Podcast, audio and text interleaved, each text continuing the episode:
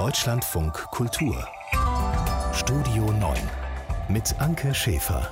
Zu Gast ist der Journalist und Schriftsteller Matthias Greffrath. Guten Tag, Herr Greffrath. Tag, Frau Schäfer. Ich glaube, Sie kommen gerade mehr oder weniger aus dem Urlaub, oder? Mehr oder weniger, ja. Wo aus waren ein, Sie? In Frankreich, aus einem völlig verregneten Frankreich. Ich glaube, in vier Wochen war ich zweimal im Wasser. Mhm. Gut, aber immerhin, Sie waren da. Ich war ja neulich auch da und ich war so glücklich, wieder unterwegs zu sein, gerade auch in Frankreich zu sein. Es ist einfach ein gutes Gefühl. Wo waren Sie glücklich? In Chartres und äh, ich hatte Sonne und ich hatte französisches Flair und ich habe gedacht, wie kann man ohne französisches Flair leben? Gar nicht. Da kann ich nur mit dem Mont Saint-Michel gleichziehen, ja. Ja, wir sprechen wenig über Urlaub in dieser Stunde, in dieser Mittagsstunde. Unser erstes Thema gleich, das politische Berlin, das versucht zu klären, wer schuld daran ist, dass die deutschen Staatsangehörigen und auch die Ortskräfte aus Afghanistan nicht schneller in Sicherheit gebracht wurden und gebracht werden können. Heute hat die Bundesregierung den Einsatz der 600 Bundeswehrsoldaten bei der Evakuierungsaktion in Kabul beschlossen. Das musste ja noch beschlossen werden, obwohl der Einsatz schon läuft, weil das sozusagen ähm, hier nur deswegen schon sein konnte, weil Gefahr im Verzug war. Nächste Woche wird dann noch das Parlament darüber abstimmen. Das ist auch eine Formsache. Insgesamt sagen die Kritiker ja mit Blick ähm, auf das, was sich in Afghanistan abspielt, die deutschen äh, Staatsangehörigen und die Ortskräfte hätten viel schneller in Sicherheit gebracht werden müssen. Wie kann das sein, wird gefragt, dass man nicht gesehen hat, dass die Taliban so schnell die Macht übernehmen würden. Und in der Kritik steht insbesondere der Außenminister Heiko Maas, ähm, und er sagt selbst auch, ja, er hat die Sache falsch eingeschätzt. Das ist die Fehleinschätzung, die die komplette internationale Gemeinschaft, die Bundesregierung, ich, unsere Dienste, aber auch viele Afghaninnen und Afghanen äh, hatten. Sie dachten, Kabul wird sich länger halten. Das ist nicht der Fall gewesen. Und es nützt auch nichts, das in irgendeiner Weise klein zu reden. Das ist nicht zu beschönigen. So, also Heiko Maas, der Außenminister, ergibt sich zerknirscht, Herr Greffrath. Äh, hilft uns das weiter? Äh, das könnte der Anfang von etwas sein, was uns weiterhilft, wenn man überlegt, warum ist er zerknirscht und warum ist es passiert und warum muss man zerknirscht sein. Er hat recht damit, dass es nicht nur die Deutsche waren, Deutschen waren, sondern dass es alle waren. Ähm, aber das wirft natürlich auch einen Blick darauf, was seit 20 Jahren schiefgelaufen ist, nämlich dass man versucht hat, von einer Zentralregierung aus die im Übrigen, wie man jetzt erfährt, äh, bis zum Schluss korrupt war und dann mit vier Autos und viel Geld über die Grenze gefahren ist. Und das Geld, was nicht in die Autos passte, das hat man auch in Hubschrauber getan. Also es lagen nicht nur tote Menschen auf den Rollbahnen, sondern auch viel Geld, was da eine nicht mitgenommen wurde. Also was ich meine, ich will mich nicht verhaspeln, von Anfang an hat man nicht gesehen, dass die Taliban in den Regionen stark verankert waren, dass sie im Grunde auch äh, emotional verankert waren in großen Teilen des Landes und dass äh, nachdem dann der Abzug beschlossen worden war, der Vertrag gemacht worden ist von Pompeo im Auftrag von Trump vor anderthalb Jahren, dass es dann sehr schnell gehen konnte, weil auch die Armee glaub, offenbar in großen Zügen übergelaufen ist. Das heißt, eine Strategie der Befriedung des Landes, des Aufbaus von Demokratien, da muss man wohl sagen, die ist von vorne bis hinten gescheitert. Und mhm. darüber lohnt es sich dann allerdings nachzudenken, weil wir haben ja noch andere Fälle dieser Art, Mali und so weiter. Dann kann man gucken, was man da auch noch alles falsch machen kann. Mhm, mh. Wenn man darüber nachdenkt und sagt, gut, dieser Prozess des Nation Buildings hat also nicht funktioniert, würden Sie dann sagen, zum Beispiel in Mali äh, muss man damit rechnen, dass es eben auch nicht funktionieren kann? Äh, ich möchte mich jetzt da nicht zum Experten aufwerfen. Also ein bisschen kundig habe ich mich gemacht, was jetzt Afghanistan angeht. Und immerhin gibt es Stimmen, gab es Stimmen immer wieder. Also Rumsfeld, als das damals losging 2001, ich meine, man muss es wirklich historisch sehen, sonst versteht man es nicht. Da ging es ja um die Bestrafung von Al-Qaida, die sich da versteckt hatten. Da hat so jemand wie Rumsfeld realpolitisch gesagt, get in, punish them and get out. Aber wie der Westen so ist, idealistisch naiv und wahrscheinlich auch rohstoffversessen, haben sie gesagt, wir bauen da jetzt eine schöne Demokratie auf.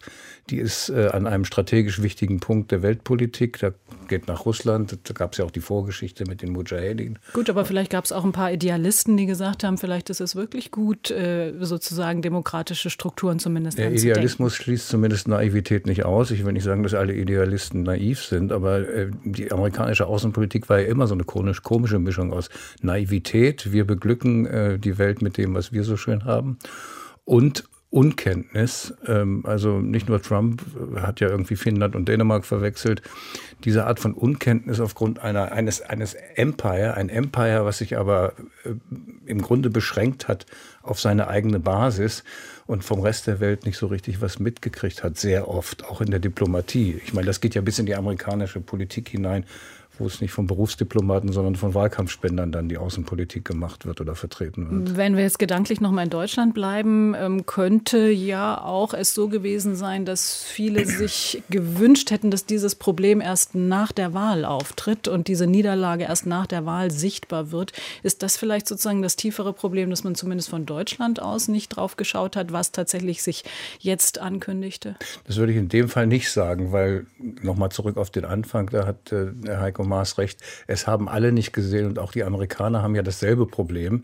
Die gehen da jetzt nur sehr viel massiver und sehr viel amerikanischer rein, wenn sie sagen, also äh, Pompeo, Fox News Interview vor zwei Tagen, we must crush them, wenn sie uns jetzt nicht äh die 20.000 Amerikaner, die da noch sind, evakuieren lassen, dann werden die Amerikaner unter Umständen nochmal sehr massiv werden. Aber gesehen haben es alle nicht, dass es in dieser Geschwindigkeit passiert. Insofern sind alle Vorwürfe an den deutschen Außenminister, finde ich, in der Sache vorbei.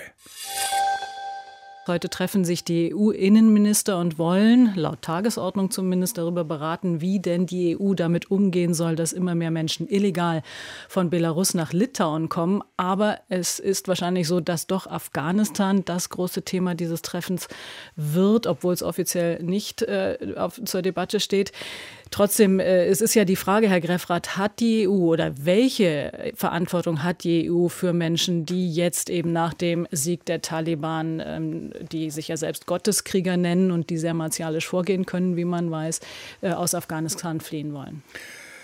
Naja, ich würde mal sagen, institutionell ist es nicht die EU, sondern institutionell sind es die NATO-Mitgliederländer, die dort sich engagiert haben und die verantwortlich sind für die Leute, die, mit denen sie zusammengearbeitet gearbeitet haben. Das wäre die moralische Verpflichtung, die wird ja auch von allen beschworen. Damit geht man unterschiedlich um. Die Amerikaner haben in ihren ersten Ansagen waren die relativ großzügig und wollen Kontingente in so Zehntausender Größen aufnehmen. Die Präventivpanik, die von Wahlkämpfern wie Laschet ausgelöst wird, der sagt, ähm, der immer sagt, 2015 darf, darf sich, nicht, nicht wiederholen. wiederholen. Wir hören ihn mal, den Herrn Laschet. 2015 darf sich nicht wiederholen. So klingt das. Sie nennen das eine Präventivpanik? Naja, präventiv, wenn man es realpolitisch sieht, die Taliban nach ihren ersten Ansagen und auch nach dem, was sie nach zwei Tagen, das kann man es eigentlich nicht beurteilen, aber die Ansage ist, wir wollen alle Leute im Land behalten, wir wollen, wir brauchen den Regierungsapparat, wir brauchen die Experten, ähm, es sind, Klammer auf, äh, da kann man auch einiges drüber lesen, nicht so unbedingt in der deutschen Presse, es sind nicht mehr die Taliban von vor 30 Jahren. Die wollen einen Staat aufbauen, die müssen auch einen Staat aufbauen, der stabil ist. Und dazu brauchen sie stabile Strukturen. Die machen wahrscheinlich die Grenzen zu, das ist nicht schön, aber ob es diesen Flüchtlings Strom geben wird, den Herr Laschet da präventiv beschwört. Mhm, er ist ja nicht der Einzige. Es sind ja auch andere äh, in der ja, Union. Das ist die, die alte Panik von 2015, sagen. die sich jetzt wiederholt. Aber, aber die, ich verstehe die Hektik nicht, die da drin ist. Soll man da erstmal jetzt die Sache beobachten, dafür sorgen, dass die Leute, mit denen man zusammengearbeitet hat, rauskommt. Dazu wäre es wahrscheinlich aber auch äh, der Wahlkämpfer Todenhöfer, der ja bizarrerweise der alte ähm, CDU-Außenpolitiker, der so als Alleinkämpfer unterwegs ist und sehr viel von, vom arabischen Raum versteht, der hat heute Morgen im Deutschlandfunk gesagt, eigentlich gehört der deutsche Außenminister jetzt nach Kabul, um zu, ver, um zu verhandeln, verhandeln, verhandeln, dass die Leute rauskommen. Äh, und äh, das ist natürlich gemessen an der deutschen Politik und ihrer internationalen Kenntnisreichtum Reichtum und ihrer Willen, internationale Politik zu machen, wahrscheinlich ein Wunschtraum. Aber falsch ist das nicht. Also, dass man jetzt direkt diplomatische Beziehungen mit den Taliban etabliert? Da, die sind jetzt da, die kriegt man auch erstmal nicht weg. Also geht es jetzt darum, sie äh, zivilisatorisch in die, sozusagen von zwei Seiten in den Arm zu nehmen. Die Russen haben verhält, haben bereits Beziehungen aufgenommen, die Chinesen haben Beziehungen aufgenommen. Äh, die EU ist wie immer außenpolitisch handlungsunfähig. Nur die Engländer sind schon dabei, äh, diplomatische Finger ausstrecken.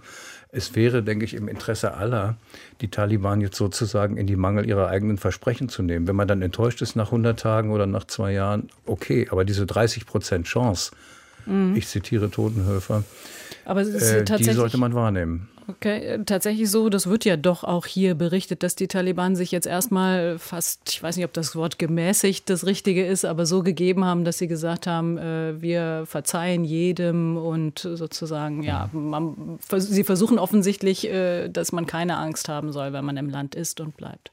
Und das kann man in dem Maße, denke ich, zunächst mal for granted nehmen, ernst nehmen, indem man sich Kenntnisse darüber verschafft, dass diese Taliban ja auch keine keine monolithische Einheit sind. Da mhm. gibt es Generationen, da gibt es Realpolitiker, da gibt es natürlich auch einen fanatischen Flügel. Aber zum Beispiel die Tatsache, dass sie mit Hilfe von WhatsApp versucht haben, äh, auf ihrem Vormarsch Plünderungen und Vergewaltigungen und solche Sachen von der Bevölkerung sich melden zu lassen und entsprechend zu ahnden, zeigt doch, dass sie zumindest äh, eine Ordnungsmacht sind. Und als solche werden sie auch wahrgenommen. Und wenn sie das nicht wären, dann hätten sie auch diesen Erfolg nicht gehabt. Gut, das denke Was ich. Was immer man von der man, Ordnung dann hält, ja. Genau, das muss man wahrscheinlich genauer beobachten mhm. und genauer gucken, genau, wie diese Ordnungsmacht sich Aber diese dann, Panik, äh, jetzt verhält. kommen gleich Millionen, das, ist, das dient der Sache nicht. Also wenn man jetzt sagt, es kommen kurzfristig 100.000 äh, Menschen äh, nach Europa, das erscheint Ihnen übertrieben diese Flüchtlings- äh, oder, oder diese Zahl von Menschen wird keine Sicherheit in Europa suchen. Auf jeden Sie. Fall verfrüht. Verfrüht. Hm. Der Journalist und Schriftsteller Matthias Greffrath ist hier im Studio in Deutschlandfunk Kultur und der ist Mitglied in der Wolfgang Köppen Stiftung und die hat Günter Grass gegründet vor mhm. über 50 Jahren.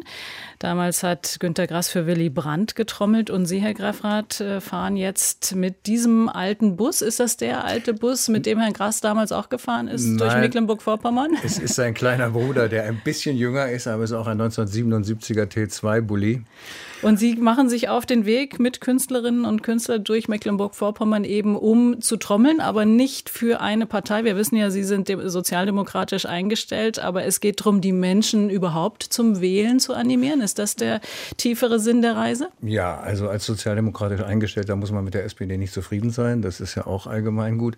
Ja, wir wollen eigentlich trommeln. Wir, das ist eben diese Köppenstiftung, die nicht 50 Jahre alt ist, sondern vor 50 Jahren war das mit dem Günter Grass, der 30.000 Kilometer gefahren ist in drei Monaten, um für Willy Brandt zu trommeln, als Alleinunterhalter sozusagen, als politischer. Diesmal machen wir es nur 14 Tage mit der Köppenstiftung, weil wir gesagt haben, wir haben wenig Geld aus der Stiftung dieses Jahr wegen der Zinslast. Wir machen dafür, setzen uns personell ein und werden ungefähr 15 Orte in Mecklenburg-Vorpommern anfahren, Marktplätze, aber manchmal auch abends irgendwelche Konzertorte mit Schriftstellern wie Ingo Schulze, Judith Schalansky, mit Sängerinnen wie äh, Barbara Thalheim oder äh, wie heißt sie, La Hengst, eine, eine, eine feministische Rockerin, mhm. äh, Soziologe wie Steffen Mau und werden kleine Bürgerversammlungen abhalten. Also die Schriftsteller, die werden was lesen äh, zur Politik eigenes oder anderes. Und, und dann möchten, machen wir kleine Bürgerversammlungen ja. und sagen, Leute, geht wählen, mhm. denn es kommt drauf an, geht wählen, vor allem auch wenn ihr unzufrieden seid, auch wenn ihr der Meinung seid, äh, in diesem Wahlkampf und auch in der Politik der letzten Jahre und absehbar in den nächsten Jahren werden die großen Fragen was weiß ich, unser Bildungssystem, das Klima, äh, die Mieten, äh, die Migration und ihre Verwaltung, äh, die Zukunft der Arbeit, werden eigentlich nicht ausreichend behandelt. Denn ich glaube, das ist jedenfalls meine Erfahrung, wenn man mit vielen Menschen redet, und zwar aus allen Schichten, die haben ein ganz gutes Gefühl dafür, dass wir für großen Veränderungen stehen und das Unbehagen an der Politik oder auch die Müdigkeit der Politik gegenüber resultiert, denke ich, zumindest zu einem Teil daraus, aus dieser Diskrepanz, dass Sie sehen, einerseits wird gesagt, große Probleme, große Probleme und andererseits kleinteilig, kleinteilig, kleinteilig. Und viele Bürger haben auch das Gefühl, man verlangt uns eigentlich nicht genug ab. Mhm, Sie meinen, dass die Wählerinnen und Wähler schon bereit wären, größere Schritte zu gehen, in zum Beispiel in Sachen Klimaschutz? Wenn man, ich denke ja, wenn man ihnen das sagt, äh, wenn man wenn man das Ziel auch als ein zu erreichendes und als ein großes man müsste es im Grunde fast noch viel größer machen. Mhm. Ich finde es ganz interessant, was Sie sagen, weil äh, das Meinungsforschungsinstitut Rheingold hat ja äh, gestern die Umfrageergebnisse auch äh, veröffentlicht und da ist sozusagen rausgekommen, die Menschen haben tatsächlich das im Blick, diese großen Gefahren, die derzeit drohen, mhm. Klimawandel, Pandemie, Digitalisierung, also gut, jetzt Gefahr oder nicht, aber jedenfalls auch manchmal so als etwas Neues sozusagen mhm. gesehen. Ähm, und angesichts dieser vielen Themenfelder zieht man sich auf sich selbst zurück, ins Private und sagt, okay, das ist mein Alltag, den kann ich noch kontrollieren, den Rest kann ich nicht mehr kontrollieren, daher halte ich doch mal eher lieber den Ball flach und ziehe mich in meine Blase zurück. Gut, bei Rheingold würde ich jetzt erstmal hingucken, wie Sie gefragt haben, zu denen habe ich kein gutes Verhältnis, das ist ein anderes Thema. Ähm, aber ich glaube, was was ist Politik? Jetzt nämlich das blöde alte Wort Führung, Leadership. Klingt nicht so böse wie Führung. In dem Augenblick, wo die Leute die Probleme sehen und man mhm. sagt, das ist ein großes Problem, das wird anstrengend sein, das wird auch alle was kosten. Und da gibt es ja wenige Leute.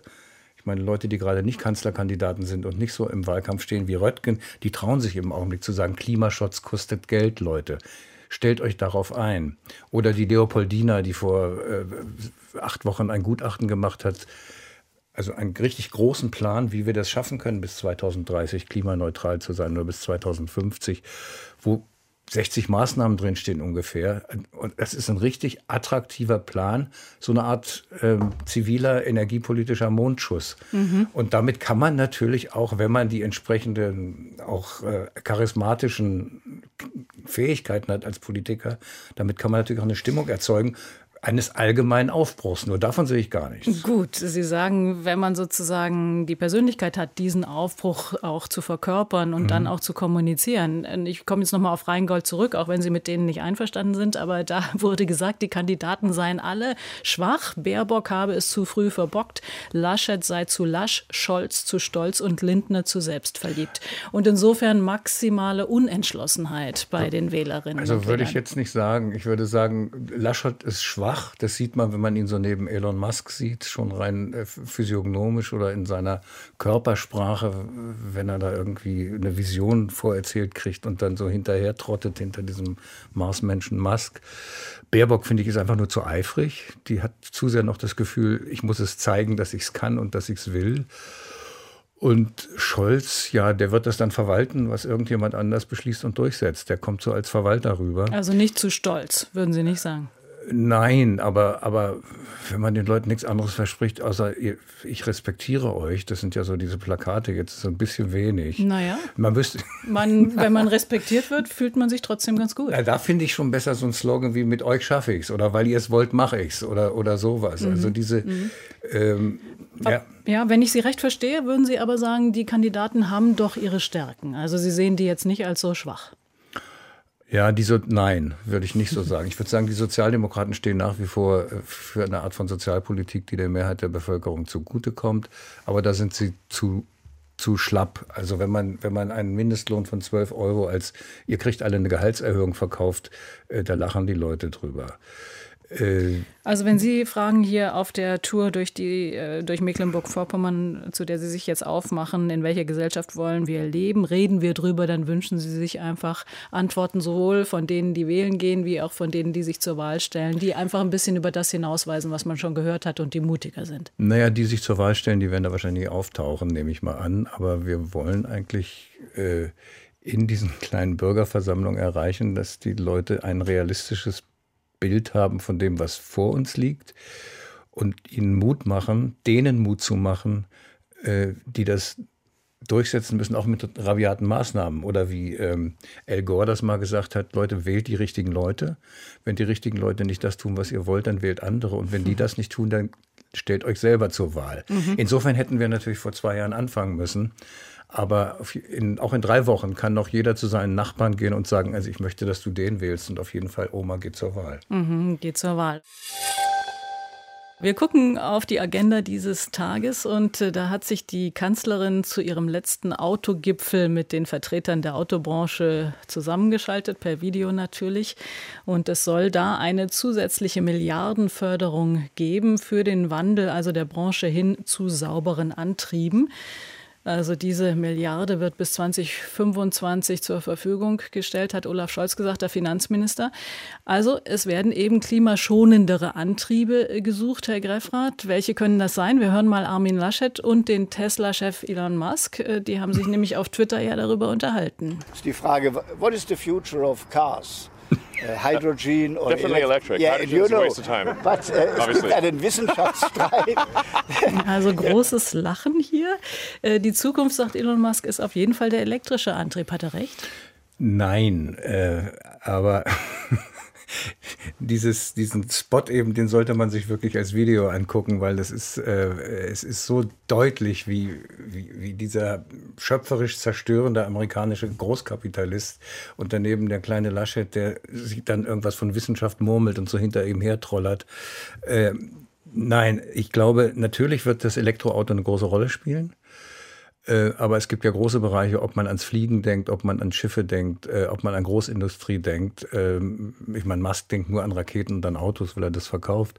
Äh, da werden andere Sachen eine Rolle spielen, nämlich vor allen Dingen Wasserstoff. Mhm. Da ist eigentlich die große Chance für die deutsche, für die deutsche Industrie. Und das ist ja auch das, was Laschet hier was, angesprochen hat. Was Laschet hat. sagt, nur ja. das murmelt da so weg. Also da könnte er sich viel größer rangehen. Ich habe ja vorhin eben was erzählt von diesem, von diesem Leopoldina-Gutachten. Das setzt ganz stark auf Wasserstoff und das ist richtig, das ist so Futurologie äh, at its best, würde ich sagen. Da wird richtig was, äh, also eine neue industrielle Zukunft für Deutschland hingemalt. Da haben die Wissenschaftler sich mal wirklich angestrengt. Warum sowas im Wahlkampf nicht eine Rolle spielt, warum man sich das nicht sozusagen aufs Schild äh, nimmt, selbst die FDP macht es nicht die ja immer Naja, sagt, manchmal macht sie schon. Ja, es wird immer mal wieder von Innovationsland, aber äh, das geht natürlich gegen dieses deutsche Dogma der Industriepolitik, die man nicht macht. Und diese eine Milliarde, die jetzt versprochen worden ist auf diesem Autogipfel, der ja nur in der Presse Autogipfel heißt, weil die Presse es begriffen hat in Eigentlich dem Fall. Mobilität, aber, aber da sind keine Radfahrer dabei, da sind keine Bahnleute dabei, da gibt, sind eben wirklich nur Autoleute dabei diese Milliarde, habe ich das Gefühl, nach dem, was so im Handelsblatt steht, die wird so ein bisschen verkleckert. Da werden 30 Regionalagenturen gegründet, die über fünf Jahre sozusagen den Strukturwandel begleiten und organisieren wollen. Und wenn man sich das anguckt, 30 äh, mal 30 Leute, da hat man den, die Milliarde schon fast ausgegeben und so ein paar Subventionen für kleine und mittlere Unternehmen, die sich umstellen sollen vom Zuliefern für, für ähm, Benzinautos auf Elektroautos. Gut, das da, Problem sind ja auch vor allem die Ladestationen. Entschuldigung, wenn ja, ich Sie hier unterbrechen ja, gut, darf. Ja, es soll 50.000 Ladepunkte geben, hat der Andreas Scheuer, der Verkehrsminister, gesagt. Das Laden müsse das neue Tanken werden. Das ist richtig. Nur die sind bei dieser Milliarde jetzt nicht mitgedacht. Aber bei den Ladestationen, da muss man sagen, so habe ich es verstanden, korrigieren Sie mich. Also bei diesen, bei den Ladestationen, da muss man sagen, da hat die Politik in den letzten fünf Jahren oder in den letzten, ja, in den letzten Jahren grob versagt, wenn man sich das anguckt. In Holland haben wir siebenmal so viele Ladestationen äh, auf 1000 äh, Bürger wie in Deutschland. Äh, und an der Stelle kommt man jetzt, glaube ich, auch nicht groß mit äh, kleineren Subventionsschüben. Mhm. Ich glaube, da muss Industriepolitik in großem Maßstab gemacht werden. Und warum ein Land wie Deutschland das nicht schafft, innerhalb von drei oder vier Jahren äh, eine Million Ladestationen oder 100.000, die Zahlen greife ich jetzt, das ist mir die Zahlen, schlechterdings. Äh, kann ich auch jetzt im Moment nicht liefern, aber die Frage ist Ihnen nicht klar, schlechterdings. Ist mir nicht, kann, ich, kann ich mir nicht erklären. Ja, aber die Frage ist ja trotzdem auch immer, wo kommt denn die Elektrizität her? Also jetzt zu sagen, gut, wir fahren alle elektrisch im großen Stil, dann muss eben auch sehr viel Elektrizität generiert werden. Und da ist ja in der letzten Zeit auch die Frage aufgekommen, wie kann das denn sein, wenn gleichzeitig zum Beispiel aus der Kohle ausgestiegen wird, werden dann die Energie, erneuerbaren Energien so schnell so ausgebaut, dass der ganze Strombedarf tatsächlich gedeckt wird werden kann. Ja, da ist, da ist, da ist aber die, die Malaise seit 2000, seit dem Jahr 2000, als die Sozialdemokraten mit Rot-Grün ausgestiegen sind aus der Atomenergie, ohne gleichzeitig kräftig einzusteigen in die Erneuerbaren. Und dieser Fehler das ist wie in Afghanistan. Dieser Fehler ist über 20 Jahre immer weitergetragen worden. Aber ich äh, höre auch, dass Sie sagen, im Grunde müsste man bei so einem Mobilitätsgipfel auch die anderen Verkehrsmittel mit einbeziehen und sagen, doch nochmal, kann man nicht auch Bahn fahren, kann man kleinere Strecken mit dem Fahrrad zurücklegen. Also dass so eine Fokussierung auf das Auto, verstehe ich Sie recht, äh, sozusagen eindimensional ist? Ja, Fahrrad ist, denke ich mir, fast schon eine kulturelle Geschichte, aber das wird sich ohnehin durchsetzen. Nein, aber warum sagt man nicht zum Beispiel, wir stellen die wir fördern die Bahn und zwar nicht nur, indem wir äh, Gleise erneuern, sondern unsere Regierung, wenn ich jetzt Wahlkämpfer wäre, wir werden sozusagen 400 Wasserstoffzüge, die gibt es ja schon, gibt ja schon die Prototypen. Wir werden 400 Wasserstoffzüge bestellen und wir, die werden in fünf Jahren da sein. Das geht aber nur, man muss systemisch sehen. Das geht nur, wenn wir gleichzeitig eine Wasserstoffwirtschaft aufbauen und wenn wir die grün haben wollen und nicht mit Kohle betreiben wollen, die, die, die Elektrolyse, dann müssen wir auch international tätig werden, was, was, die, was die Energien angeht. Und dann müssen wir auch äh, diesen mehr oder weniger ästhetisch lebens, äh, äh, lebensweltbezogenen Widerstand gegen, gegen Windenergie mal aufgeben und endlich begreifen, dass was Nützliches auch schön sein kann.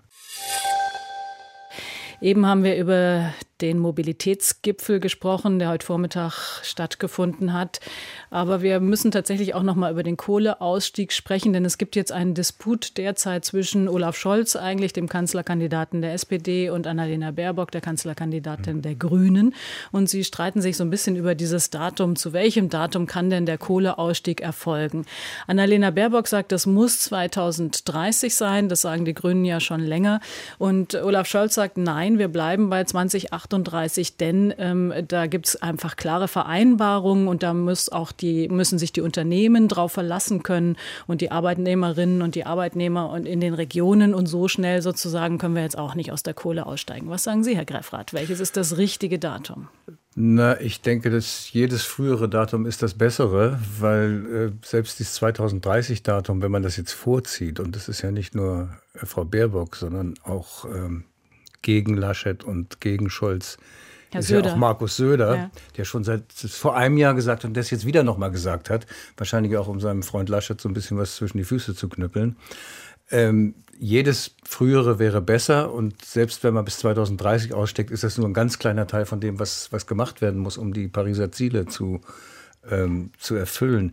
Ich glaube, dieses späte Datum mit diesen gigantischen Entschädigungen, das hat mir auch jemand mal vorgerechnet, dass diese Entschädigung ja auch Heißt, wenn man stilllegen würde und jedem Arbeiter dort eine Million geben würde, wäre es wahrscheinlich billiger. Also die Zahl mhm. ungefähr so, habe ich sie noch im billiger, Kopf. Billiger, als wenn man in Kauf nimmt, dass der Klimawandel weiter schneller voranschreitet, oder? Nein, auch, auch, auch es hätte auch nur 40 Milliarden gekostet, hätte man gleich zumachen können. Okay. Zack, bumm. Es ist mehr ein Gedankenexperiment, aber das zeigt, wie teuer das jetzt ist.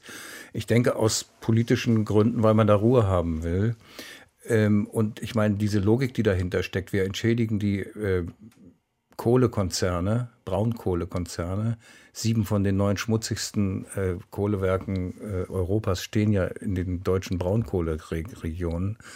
Wir entschädigen die für zukünftige entgangene Gewinne. Ich finde das ein so eklatanter Verstoß gegen den Geist des Kapitalismus, der hier heißt, er ist deshalb dynamisch, weil er zerstört, was zerstört werden muss, weil es überholt ist. Also dieses berühmte Wort von Schumpeter, schöpferische Zerstörung. Und sozusagen nur für die Vergangenheit. Ja, so kriegt man doch Anpassung ja. nie hin, wenn man die Leute sozusagen, wenn sie schwächlich werden, pampert, bis sie, bis sie sozusagen von selbst sterben oder so. Äh, oder bis der Totengräber kommt. Äh, also das ist das eine. Das andere ist, wenn man so große Veränderungen ankündigt, ähm, wie das ja auch die Kanzlerin macht, ist das Epochenproblem. Fridays for Future, wir brauchen deren Antrieb. Und dann gleichzeitig sagt, äh, es gibt aber noch Leute in Deutschland, die haben andere Meinungen, die mögen keine Windräder, zum Beispiel in meinem Wahlkreis da in Mecklenburg-Vorpommern. Und die muss ich als Kanzlerin auch berücksichtigen. Dann frage ich mich wieder, das ist entweder eine große Tragödie, Mr. Jekyll und Mr. Hyde. Als Physikerin weiß ich, es müsste noch viel schneller gehen. Als Wahlkämpferin oder als Kanzlerin, die auf Stimmungen hört und nicht auf innere Überzeugungen, muss ich mich anders verhalten. Da kann ich nur sagen, es ist entweder eine menschliche Tragödie oder es ist zynisch oder es ist ein großes Versagen. Und, äh, Haben Sie da auch den Bericht des Weltklimarates im Kopf, der ja unlängst rausgekommen ist, der eben gesagt hat, bereits 2030 droht eben die Erderwärmung um 1,5 Grad zehn Jahre früher als bisher prognostiziert? Ja, und ich erwarte von Politikern, die solche Probleme sehen, und man kann von Merkel ja wirklich nicht sagen, dass sie es nicht sieht. Sie redet ja seit 25 Jahren davon. Von Erwarten Sie einfach klarere dass sie, Worte. Dass ja? sie ins Risiko gehen auch. Mhm, mh. Matthias Greffrath und ich haben, während die Musik jetzt gerade lief, nochmal über den Ökonom Schumpeter gesprochen, der die schöpferische Zerstörung ja sozusagen geprägt hat, den Begriff zumindest. Das ist ein Begriff, den Sie gerne verwenden, Herr Greffrath. Ja, neuerdings sagt man immer Innovation und schöpferische Zerstörung heißt, das Alte geht unter, damit das Neue sein kann. Ja, das Neue entstehen kann. Dazu gehört eben auch das langfristige Denken. Und im Augenblick hat das wiederum Herr Söder, der Nichtkandidat, in den Wahlkampf eingebracht, indem er gesagt hat, wir haben schließlich einen Fußabdruck in der Geschichte zu hinterlassen. Mhm. Und, Und was meint glaub, er da wohl? Ich glaube, ich glaube, damit kriegt man Menschen hinter sich, wenn man sagt, Leute, wir haben eine Mission, wir wollen was aufbauen für eure Kinder, für eure Enkel, für und so weiter. Sie haben am Anfang über die Kathedrale von Chartres was erzählt. Mhm. Früher konnten die Leute als es sozusagen noch Religion gab, Volksreligion, konnten langfristig denken, haben Bäume gepflanzt, von denen sie wussten, dass unsere Ur -Ur -Ur mm. Urenkel werden unter dieser Eiche sitzen. Mm. Und haben sich ich darüber glaube, schon das gefreut, ist als Instinkt immer noch in den Menschen da. Mhm. Böse Wort Instinkt. Als Ahnung, als Wunsch. Und wer das aufnehmen kann, nicht bedienen kann, aber wer das aufnehmen kann, ich glaube, der hat auch als Politiker vielleicht ganz gute Karten. Danke für diese Gedanken, Herr Greifrath. Danke, dass Sie hier waren. Gerne.